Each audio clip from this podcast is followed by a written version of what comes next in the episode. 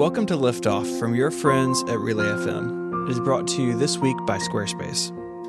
Liftoff is a fortnightly show where you don't have to be a rocket scientist to understand the latest news about space and related subjects. My name is Jason Snell, and I'm joined as always by my co host and partner in space travel We're talking about space, Stephen Hackett. Hi.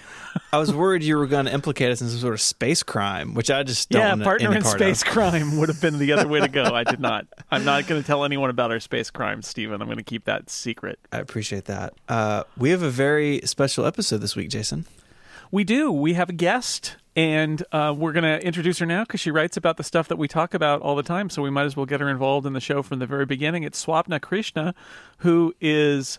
I mean, let's say you cover space, you cover science, you cover tech, you cover sci fi, which makes me very happy for Engadget, the LA Times, and sci fi. And you have a great newsletter called, uh, is it Give Me Space? Is that it? It is Give Me Space. Yeah, it's a weekly. I mean, it's supposed to be weekly, but I forgot to send it out last week. But it's a weekly, just kind of. It's usually it's just like five to seven links of like stuff that's going on in space for people who you know kind of like the podcast who you don't have to be a rocket scientist to follow Yeah. space news. yeah, there's a lot of it. There's a whole lot of it out there. There's so much of it. Yeah, it's uh it's we we when we started doing this podcast, we thought, well, every other week will there be enough to talk about? It's like, yeah, that is not a problem. There is too much. I feel bad when we leave stories. There's like a story that I find like, "Oh, this is really great."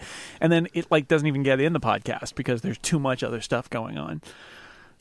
Um, before we get started with our pre-flight checklist of updates, Stephen, you want to um, sound the merchandise horn? Yes. I was just going to put a sound effect into the edit, but that's way better. It's going to go with Okay, that. good. Yes, so we uh, we have long spoken about having a liftoff mission patch. Jason, we, we and I have talked about this for, for since the beginning of the show, and I'm very excited to announce they are they are real. Uh, we have a mission patch, and we have the same artwork on a T-shirt, and uh, maybe the most special thing is you can also get it on a hoodie. Yeah, and it's and, and it's the actual patch will be on attached to the hoodie, so it's not just like a silk screen of the show art. the real deal. actual like we made real mission patches of our show art patch, and it's cool. So they're all available for the next what two weeks, I think. Yeah, uh, yeah, two weeks. Uh, so today is Tuesday, April 10th. Uh, so two weeks from today, they will go away. Uh, you can check them out at liftoffmerch.space. And there's a big link in the show notes this week. Uh, so you can see the shirts and the patch and everything and click on that and you'll be, uh, you'll be on your way. I'm, I'm very excited to have mission patches, Jason. Very excited. Yeah, at last, at long last, It took a long time. It's hard to find Yeah, somebody to make patches, turns out. it is, it is. But then we got the Cotton Bureau involved, and they they want to put it on a hoodie too, and it all it all worked out. So that's good. And there's just a T-shirt if you want a T-shirt of the of the logo, that works too. All right, uh, we should get to the the details now. We should probably start with the James Webb Space Telescope, which, of course, the stories are never really good news never with the good James. Webb Space Telescope these days because uh, NASA did a a briefing where they said that due to some things like damaged thrusters and a torn sun shield, they're gonna keep the telescope uh, grounded until uh, May 2020, maybe. Which probably, given the overarching costs, will put them over the cap that Congress put on the mission, um, which is which is not great. At the same time, this is the most sunk of sunk costs ever. Mm-hmm. So they're gonna they're gonna keep they're gonna keep doing it, but it means they're gonna get need to get reauthorization from Congress. I think. Yeah. So um so swap Swapna, yeah. What about this one? What do you what do you what do you uh, where are we with the James Webb? I mean, it sounds like it's just more bad news. It's not their fault. There was like a, a contractor did some damage to the spacecraft, but still. Every time I talk, uh, like James Webb comes up, I just put my head in my hands and start rubbing my eyes yeah. because it's just one of those things that you just want it to go so well because it has such great potential and I feel like it's just setback after setback. But yeah, so and the problem really here is that Northrop Grumman, the contractor, um, is currently working on the telescope 24 hours a day, seven days a week. Like there is literally no time for them. Like they can't add another shift. They can't. Like they're already literally 24 7 working on this telescope. And so, I mean, I don't know, you always hear, and it's very true, it's a huge telescope, it's a very delicate instrument, but you also wonder. I mean, they build time and money in for that. And so it's just, it's a frustrating situation, I think, for everyone. And because we don't have, I mean, where it's going, right? It's going into one of the Lagrange points, right? So it's going very Yes. far away, and we don't have. A- And we don't have a spacecraft that could get there and fix it if it was broken. So that's another part of this. This is not like the Hubble. Like this can't go wrong because if it goes wrong at any point, that's it. That's nine billion probably dollars uh, that is down the drain because you know yeah, Exactly. no pressure. And so when you hear about things like damaged thrusters, like torn sun shields, that just does not give you a lot of confidence. Um, and so, I mean, I am really glad they're taking the extra year and they're not going to try and rush it and put it up next year. But at the same time, like as you said, um, it's just it's delay after delay, and then on top of that, it je- it may jeopardize the future of another telescope that's supposed to be the Webb successor because this one's taking so Is long. Is that W first, the one that Yep. the one that, that was the, the the Trump budget had it cut, but then Congress continued funding for it. Congress restored it. Yeah. But there's the whole dec- decadal survey thing where scientists say what are our priorities, and WFIRST is supposed to be the next priority. But the way the surveys work, we may end up with like Webb is not even launched when it's time to talk about what the next decade will be. Exactly. And so I, I think it's very unlikely that Webb will just be canceled. You know, Congress is going to, you know, continue paying for the telescope even if the cap is reached, but it could jeopardize WFIRST. So it's just frustrating. Like it is, I'm sure it comes coming across in my voice. Like I am, I love this telescope so much, and I just, I just want it, I just want it up there. Yeah, and and, and when when it does finally go, it's also going to be a real white knuckler because you know like, yeah, I'm. I have. I've been joking with a couple of other space reporters. I'm going to be drinking so much during that launch because I don't think I can take it Oh no, it's going to be brutal. It's going to be bad. one shot at it uh, from from uh, from uh, the what is it the French Guiana uh, Yep. liftoff site. Yeah. So yeah, but The we, Ariane 5. we got to get there though. That's the that's the trick. And you're right, they can't step it up. They're working 24 hours a day. There aren't literally are not more hours that they could work on it. oh boy. So it's just everything about this is fraught. I feel like. I feel like you you um, mention it and then everyone's blood pressure just goes up. Yeah. a- anytime I see it pop up in our doc for the podcast, I'm like, oh no, Oh, more oh, bad no. news. What now? Yeah. and, and and I mean the promise is so great. Like we, I, I feel like we lose sight sometimes of like if if this telescope gets up there and works, it will change our conception of the universe. yeah.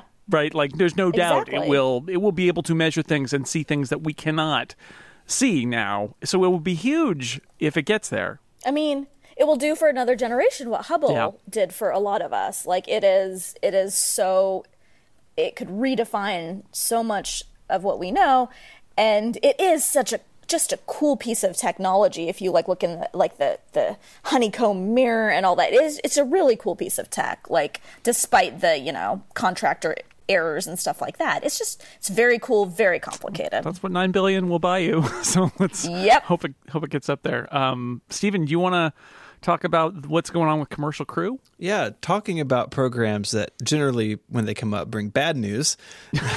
There's uh, see, I did I link the two and sadness. There's uh, an, a story out talking about Boeing, which has the CST 100 Starliner, which would be their commercial crew uh, capsule, and there's there's talk about the the first crewed flight of that being uh, sort of expanded out into uh, an operational mission. So initially, that was supposed to be two crew member uh, two crew member uh, flight, go up, test things out, come back.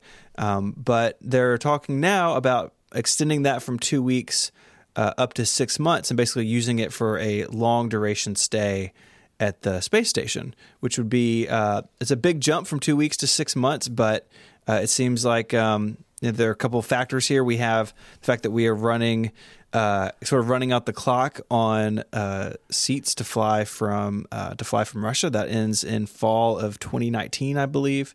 And uh, commercial crew, as we know, has slipped and slipped and slipped. And so it seems like maybe they're going to try to make up some time here. You know, this this crewed test flight being uh, being a little bit more. Yeah, it's it's pretty um, dramatic to say. Well, our test flight's going to have people on it, though. That's that's actually kind of scary. Um, Swapna, what do you think? Is this uh, is this when is commercial crew going to happen? Like for real? Um, I do think the first test flights will happen early next year. I think I do think like maybe February 2019. Um, I don't think it'll happen in December. I don't think that's realistic because um, I think SpaceX is projected for December and Boeing's projected for February, and I think the earliest it will happen is February. Um, yeah, I was not thrilled about this uh, news development, but I'm also not surprised. I mean, we there are no more seats for us to purchase on Soyuz, and um, like they can't at this point. It's too late for them to make more to accommodate us. So, yeah, got to find a. I mean, this is literally the only place that we can find seats, and so I'm not surprised. But I'm not. I mean, I don't. A test flight should be a test flight. Like you, sh- it's not a good idea to operationalize test flights. Um, and I think it'll be fine. Like I'm not I'm not as worried as I w- about this as I was, for example, about potentially putting a crew on the first flight of yes. SLS. Agreed. because at least it'll be a tested rocket, yeah. and like worst comes to worst, it'll just be in low Earth orbit. If the spacecraft isn't space worthy, like there's certainly dangers, but you can come home. I mean, there's so I'm not nearly as worried about that this as I was about that but I mean, it's just not great. Like you never. This is these are not the situations you want to find yourself in when you're, you know, testing out a new generation of spacecraft. So why is it that the I do you remember what's the story with the Soyuz? running out is that a is that a Russia US kind of dispute is it just that they don't they they've they've got the certain number of capsules that they've got and they've got them full of their own people yeah it's the latter. I mean, there is domestic pressure, U.S. government pressure to stop paying, obviously, sure. to stop um, paying Russia, because um, I mean, Russian officials have joked that we are basically funding their military with our, you know, seventy, I think it's like seventy-five million dollars a seat. Um, but it's just that the Soyuz, there's just no more seats to sell. They've sold all the seats and um, it's too late to make a new capsule. So it. So now we're up against it. We're basically hard up against yeah. it now, where we've had this gap in U.S. spaceflight capability since uh, crewed spaceflight ca- capability since the last space shuttle launch, which was yeah, it's quite a while ago now, um, and now we're we're really up against it. Which which I mean, 2019. If they can make it work in 2019, then then this is solved if we can get an operational flight up or a test flight up in early 2019, this isn't a problem. Like if they turn operation, if they do operational flights before the rockets are flight certi- or human certified, that's that's not a huge. It's not great. It's not a huge deal to me, but the first test flight being operational is just not great. Mm. Well, you can see the pressure that they're under that they're that they're talking about this, and the, yep. they say they say things. I mean, when they announce this, they're like, "Of course, we take this very seriously, but we're also gonna yeah. um, we're also gonna look at this just to get the time frame up." So, it is interesting to me that they did this with Boeing, and I don't think they've done this with SpaceX because hmm. those are the two commercial crew right. providers. And I do wonder if that has to do with the um, propellant loading on the Falcon 9 that they have not that NASA and SpaceX has not agreed on. Um, because the propellant on the Falcon 9 is lo- would be loaded after the crew uh, boards the spacecraft, which is, I mean, there's an explosion danger mm-hmm. when you're loading propellant. And so, and that's a thing that, that's a big thing that they haven't figured out yet. So I do wonder if that has something to do with this. Well, we will, uh, we'll see. Um, going to be an interesting year or so. Yeah, I'm really curious to see honestly what happens with commercial crew because my, I do think that the first test flight will happen in early 2019 and this won't be as big of an issue. But I don't know about Boeing because Boeing is further behind than SpaceX. So who knows? It's so hard to tell. And every time you make a prediction, you're wrong. We, that's a good uh, segue into other SpaceX stuff that's going on that we should talk about. Oh, yeah. Um, the if if you watched the last SpaceX launch, you noticed that, that before they got to deploy all of their many uh, many little satellites, they turned off the broadcast and and blamed uh, NOAA, the what is that National Oceanographic and Atmospheric Administration, I think. Oceanic, Oceanic. and atmospheric administration. Yeah, that's right. It's right there. It's uh love love those government acronyms. Um, and they they blamed them and said, well, we need a license that we don't have. And then NOAA was like, yeah, that's true. And then a couple days later, they said, no, it's not true. And then like a couple days later, they said, yeah, it might be true. Is I don't really know what's going on here. It's super strange. Like, is this is this just a bureaucracy battle, like a paperwork battle? I mean, we've talked on this podcast before about how there are all sorts of regulatory issues with space, with commercial exploration of space that just were not thought of when a lot of the regulations were written. But this, I, I don't know. It, it it felt like SpaceX was like s- just spiting NOAA for some reason, and then NOAA was like, we don't even know what they're talking about. I don't know. Do we know any more about this, or is this is is the big question mark what we've been left with with this story? I mean, to me, this whole story's weird. Super weird. I don't even know. like the rocket, like the video from the rocket is apparently not allowed or might be. It's very strange. There's there's I my theory is that there is a bureaucrat somewhere within NOAA who sent a memo to SpaceX saying, "You know, you should probably do this." And then some there's probably a maybe bureaucrat at SpaceX who's like, "Ah, this really makes me mad." And or or maybe they sent a memo to Elon Musk who said, ah, "I'm really mad. We're to we'll just turn it off and blame them and see how they like it." Um, but anyway, I, I like the SpaceX live cameras, and I would like them to be there. I I, I uh, surely there's a way for them to work this out, but Yeah, I agree. I think I actually do think it's like one bureaucrat at NOAA because especially NOAA's reaction was very confusing.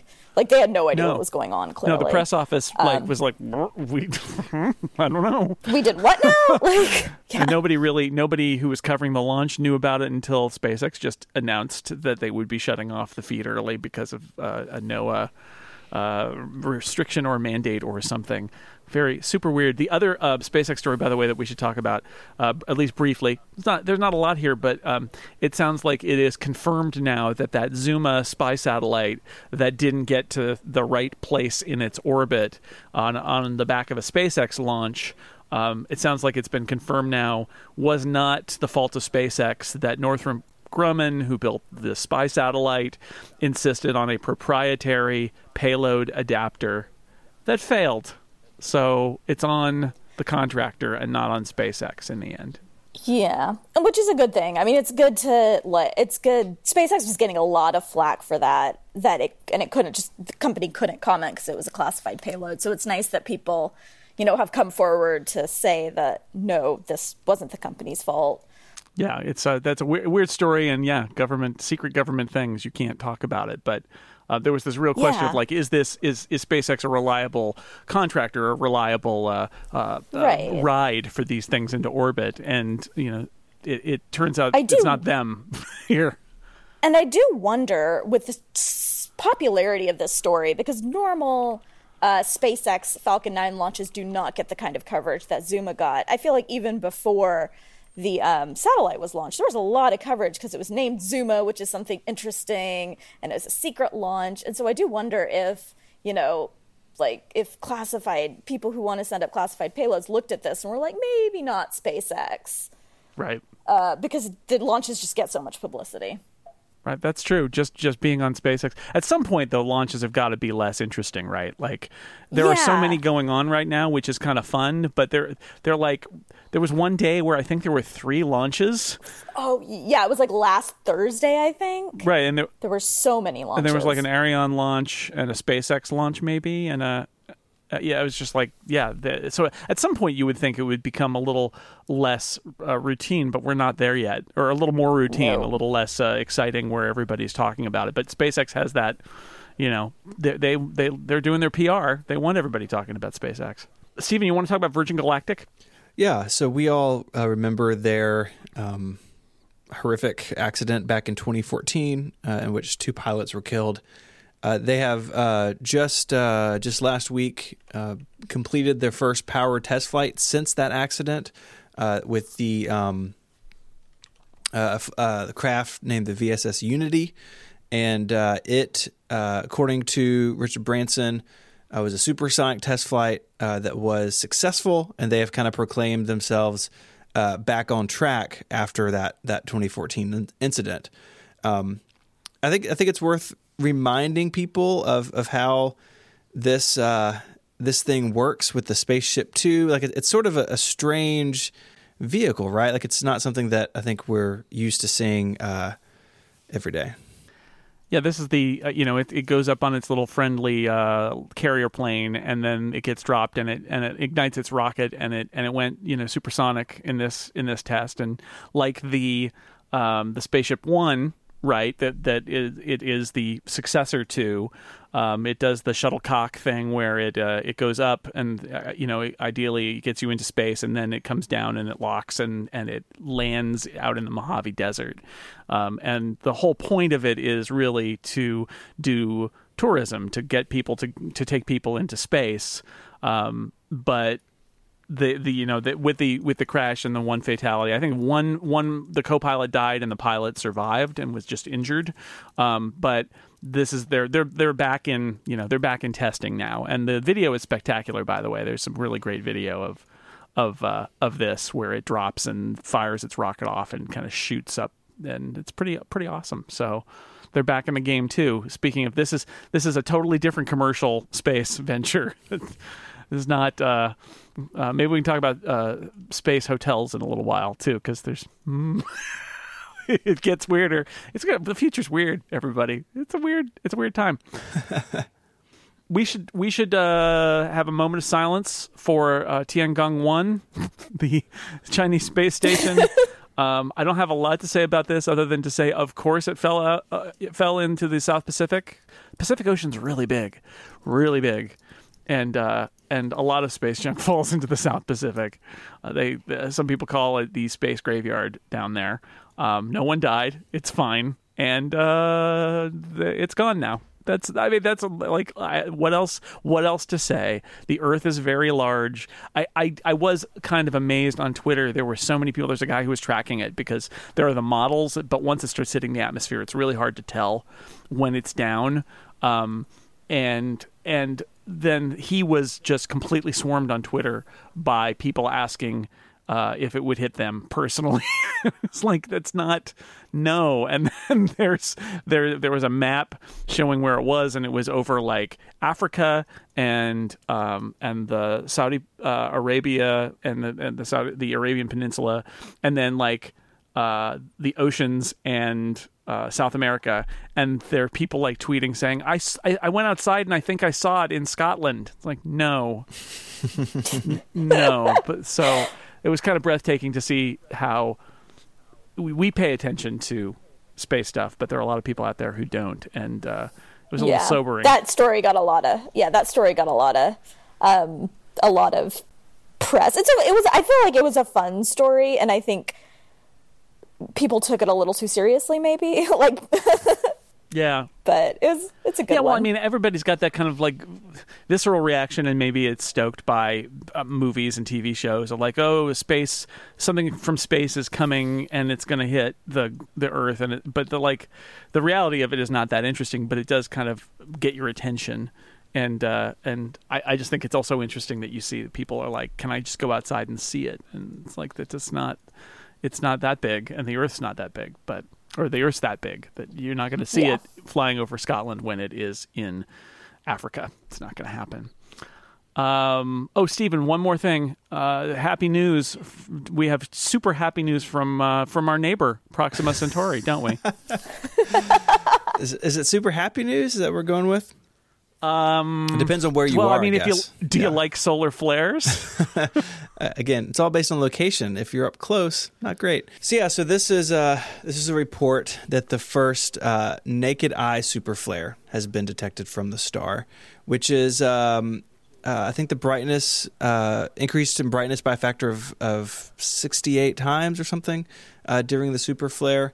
Um, if you're in its path or, or nearby, you're having a bad day. I guess uh, you don't want to be be anywhere in the, the realm of that thing going off. But um, yeah, flared flared so brightly that it could be seen with the naked eye uh, for a brief period, and uh, because of this big solar flare, you know, it's a it's a it's a small star, and there are an awful lot of those around, and we found a lot of exoplanets around them, including around Proxima, right? But um, the problem with those those stars. And, and you know the habitable zone is close to the to the star. And our techniques to find exoplanets are favor things that are closer to the star.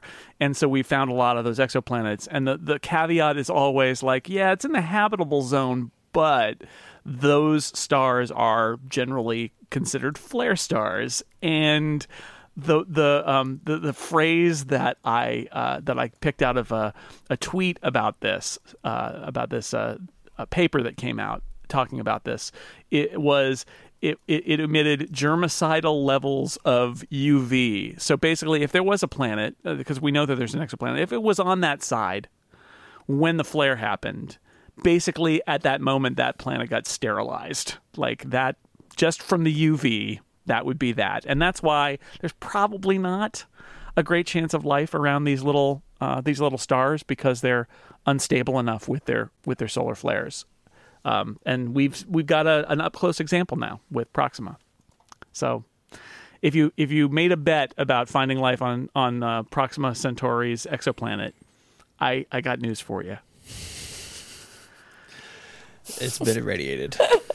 Yeah. Yep. yeah. Rest in it's, peace. Good good news though is the germs are the germs are killed. So it's uh, you could you could uh, you could eat there, and you wouldn't get sick.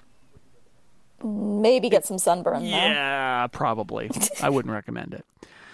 We we have we have a lot more. Uh, I've got a whole list of other things to talk about with Swapna, but um, we should probably do our sponsor. Sounds good. This episode of Liftoff is brought to you by Squarespace. Make your next move with Squarespace. It lets you easily create a website for your next idea with a unique domain name, award winning templates, and more. Maybe you want to create an online store, maybe you want to create a portfolio to show off your work, or maybe you want to be a big blogger and need a site for that. Squarespace is the all in one platform that lets you do all of it. There's nothing to install, no patches to worry about, no upgrades needed. You don't have to worry about any of that stuff because Squarespace has got it covered.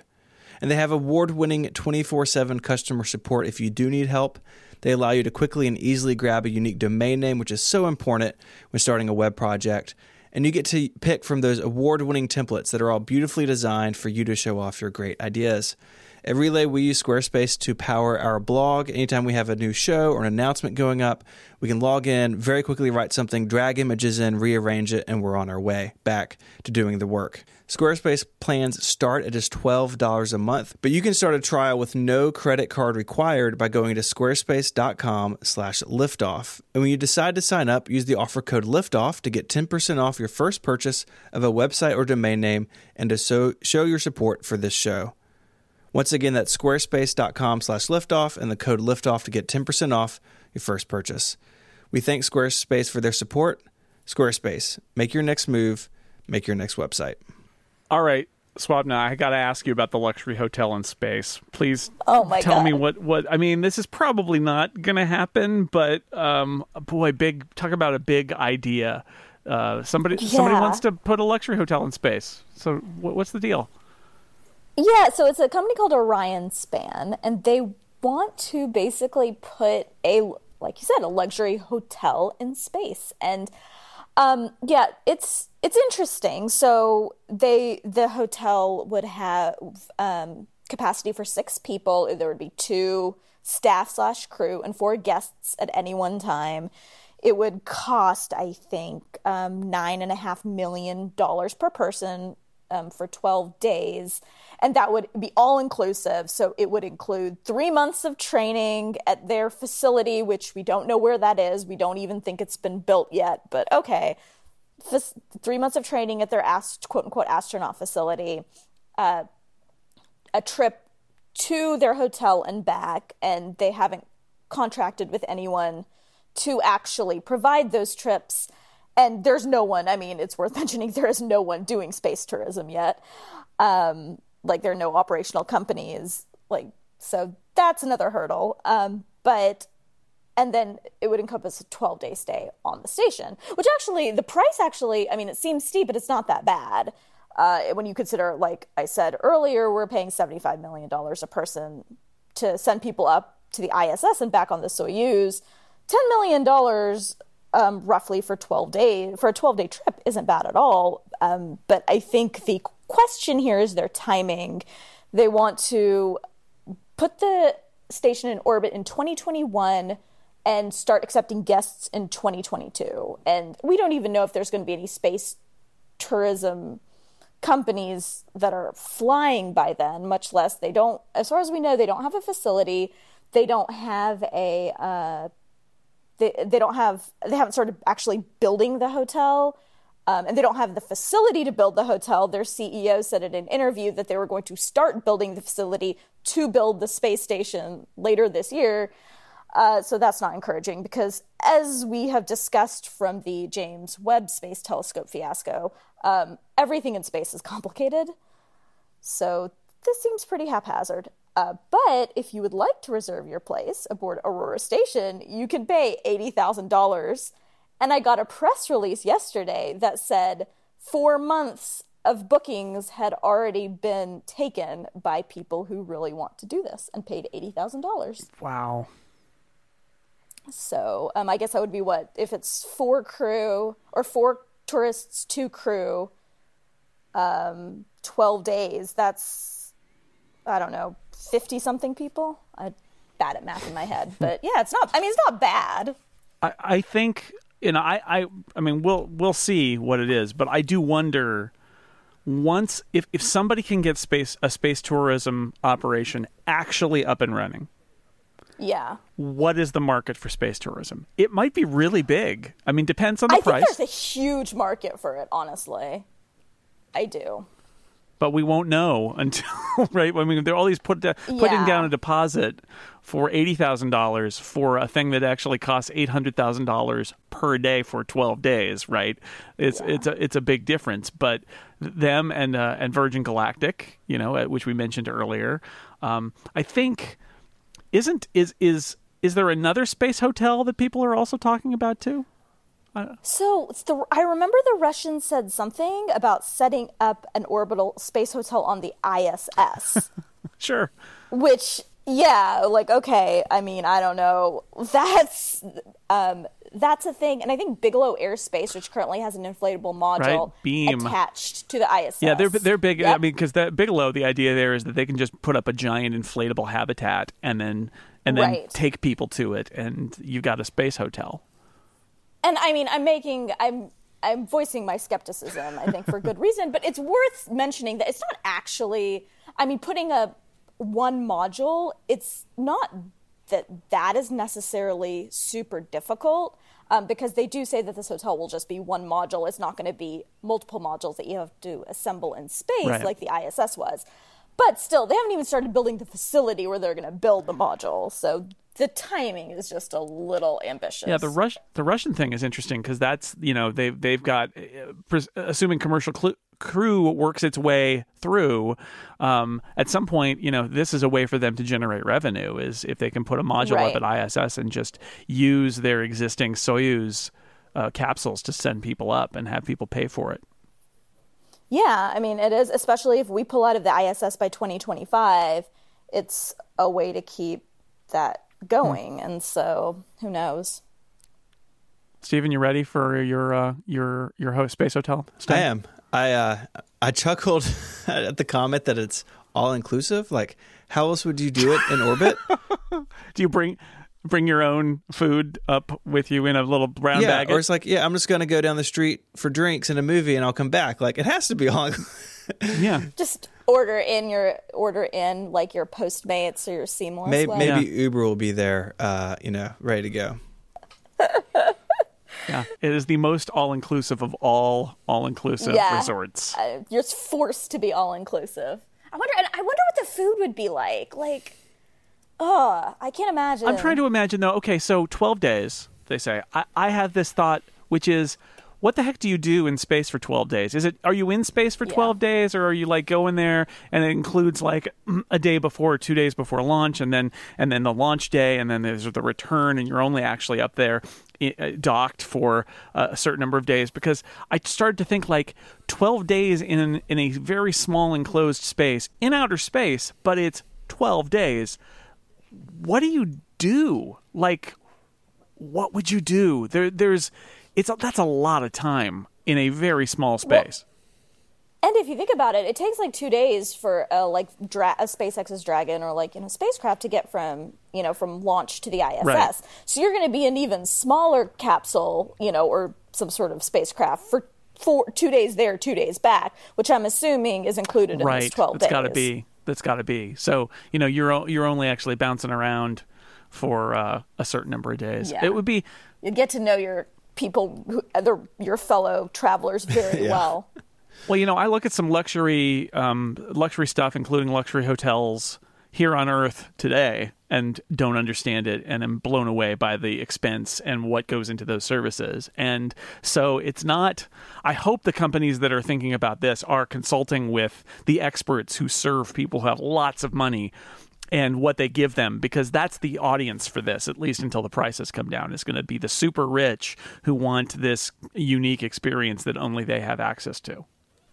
Yeah, like I think a service like this would definitely be popular among that crowd, but yeah, you're going to have to it's a I mean, if you're spending 10 million dollars on this, you're going to have some expectations. All right, I wanted to ask you about um, the robot bees.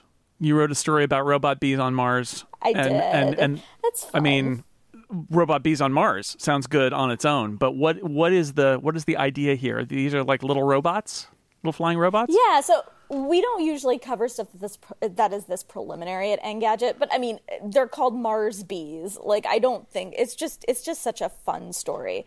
So basically, um, the idea is right now um, most of the you know rovers and stuff we've sent to Mars, they're amazing. They've you know uncovered so much about the red planet, but they have such limited range. Like Curiosity has been on the planet for what 2000 days and has traveled 12 miles like that's that is not i mean it's amazing for, for what this uh, vehicle was built for considering you know it's done some great stuff but that's not very far. So the idea is if we're going to send people to mars we need to know more about the planet as a whole. We need to be able to get more of a bird's eye view.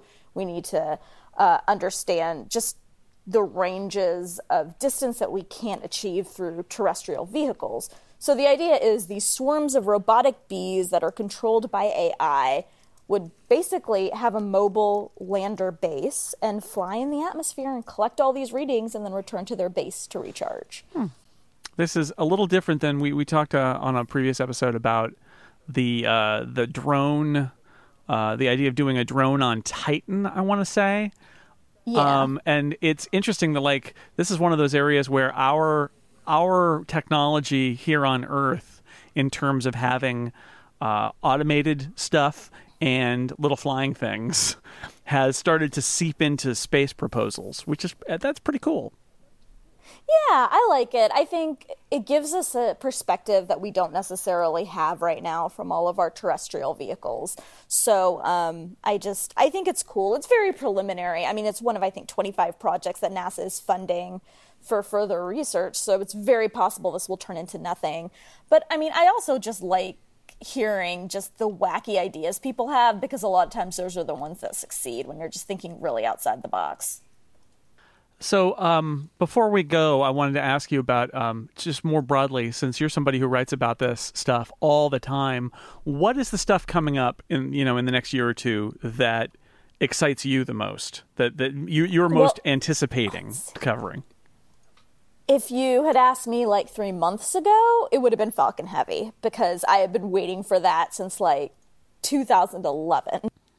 Yeah, most of the space journalists I follow on Twitter have been anticipating Falcon Heavy since they started. It was like already Yeah. in the works when they started being a space journalist, and their whole career like- was bookended by waiting for this rocket that finally uh, they actually launched. It really is. Um, I'm really excited. Um, let's see. I think. I mean, I think just like SpaceX. I have my issues with SpaceX personally. I think they're doing great work, but you know, of course, um, I do have issues as well. But I think anything they're doing, keeping an eye on that is of course a good idea because they do do such interesting stuff.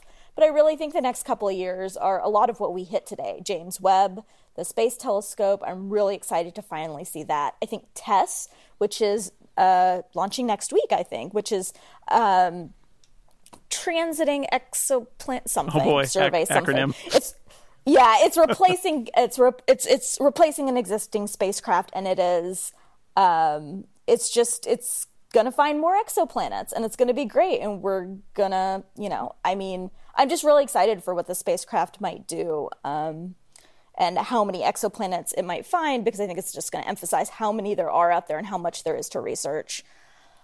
Um, and then I think I am I am excited about Commercial Crew because I think it's well past time, as do so many other people, that we have our own capability of transporting our own astronauts.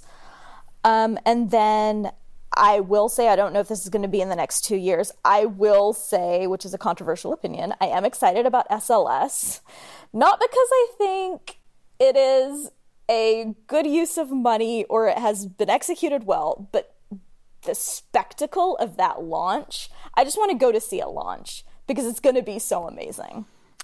Yeah, that's gonna be that's gonna Like- be spectacular in a space shuttle Yeah. kind of spectacular way. Right. Like it's going to be like it's more powerful than even the Saturn V rockets. Like it is going to be like as someone who's born too late to be able to like see one of a Saturn V ever take off, like this is just I cannot wait for that first launch. Unfortunately, I don't know that we I mean we just don't even know with that program if if it's even ever going to happen. People are wondering if it's even ever going Right. to happen or which is not the worst thing if it doesn't. I will say that, but Well, it's, it costs a lot of money, but there, there is this thought that that do you want to rely on on SpaceX? We we talked about it a little bit though. The pro- the problem somebody wrote, um, maybe it was Erica at Ars Technica, um, about the reality of SLS, which is that it's got suppliers in every congressional district, and it keeps you know the whole Huntsville Yeah. area afloat, and it would be very hard politically to not do it. Yeah, I think they'll. I my personal opinion is that they'll do it, but we're not going to use it. Yeah. Like it's just too expensive, and we don't need we other peop other um you know contractors can do um what it does for. I can't. I just don't know why we need that big of a workhorse rocket. Yeah, well, and it's it's got so many different parents through so many different administrations now that you know what is it for has been lost, and it's been more like Yeah. let's create things for it to be a part of because we have Yeah. it. We Yeah. bought a rocket. We bought a big rocket platform, so we better use it. And what happens when uh, commercial alternatives are cheaper and can lift everything that you need is, yeah, you might end up with a situation. It's a little bit like the space shuttle where it's built for one thing. Exactly. and- That's what I was about to. and then you're like, oh, it actually turns out it's really way more expensive to launch a satellite from the space shuttle, so we're not going to do that anymore. And then you know what are you left with is some some amazing rocket that that maybe will be used for a very limited number of missions to send you know to send people to the moon or to to uh, the gateway station Or- or or to. Mars, maybe. Exactly. Um, and I, you know, they we built the International Space Station for the space shuttle to have somewhere to go. So Right. it's not always bad when that happens, but it's not ideal. You want more of a plan than that. So, um, what is the uh, thing before we let you go? I wanted to. I, I'm gonna. I'm gonna. This is the part where Stephen's gonna roll his eyes a little bit, but I wanna. I wanna nerd out with you. What's the sci-fi thing you are most looking forward to in the next year? oh my god. Season two of Star Trek. I knew you were gonna say I want that. it so bad. I want it so bad, and it's not. It's not happening until 2019, and I know this, but I want it so bad. They're they're starting to shoot uh, this week, I think, uh, in Toronto. Yeah. So who knows? I, I think I have a theory that they're trying to overpromise or underpromise and overdeliver. Do the the reverse Elon Musk and say 2019, and then maybe actually have it come out in the fall of 2018. That But I am wouldn't that be nice? Fine with that. I would fine with that. I think they do such good work. I'm such a like just an unabashed, unapologetic fan of that show, and you know, as a lifelong Star Trek fan, like I just I love that show so much. Um, and I know it's been controversial, and that's fine. Don't like it, don't watch Yep. it, but I love it so yeah, I'm much. with I'm with you on that score. We we while we were getting to know each other and setting up this this Yes. interview, we were doing a lot of Star Trek nerding out. Sorry, Stephen. That's fine. That's fine. I know, I know. I know who I work with. it's not a surprise to me. It's important. It's important. Well, I think that's I think that's our, our show for today. Um, just it's all one big pre-flight checklist with a guest, and in the truest sense, uh, truest spirit of uh, James Webb Space Telescope and the Space Launch System, um, we did a lot of pre-flight checklist and uh, no flight. Oh, Jason. but that's okay. That will happen eventually. Oh, so, Swapna, thank you so much for being here. Thanks for having me. This was so much fun. It was great. I hope to have you back sometime. Um, Stephen, uh, that's it. Are we done? Yeah, I have to do the outro before we leave. Yeah. I have to do the outro at Yeah. the end of the show. If you want to find links for everything we talked about this week, uh, you can look in your podcast app of choice or head over to the website relay.fm slash liftoff slash 7070. Wild. Um, all the stuff we talked about is there, and uh, including a link to the the merch stuff. So go check that out. You got two weeks to do that. And uh, I think I think that's it. Uh, so uh, until our next fortnight, Jason, say goodbye. Bye, everybody. Adios.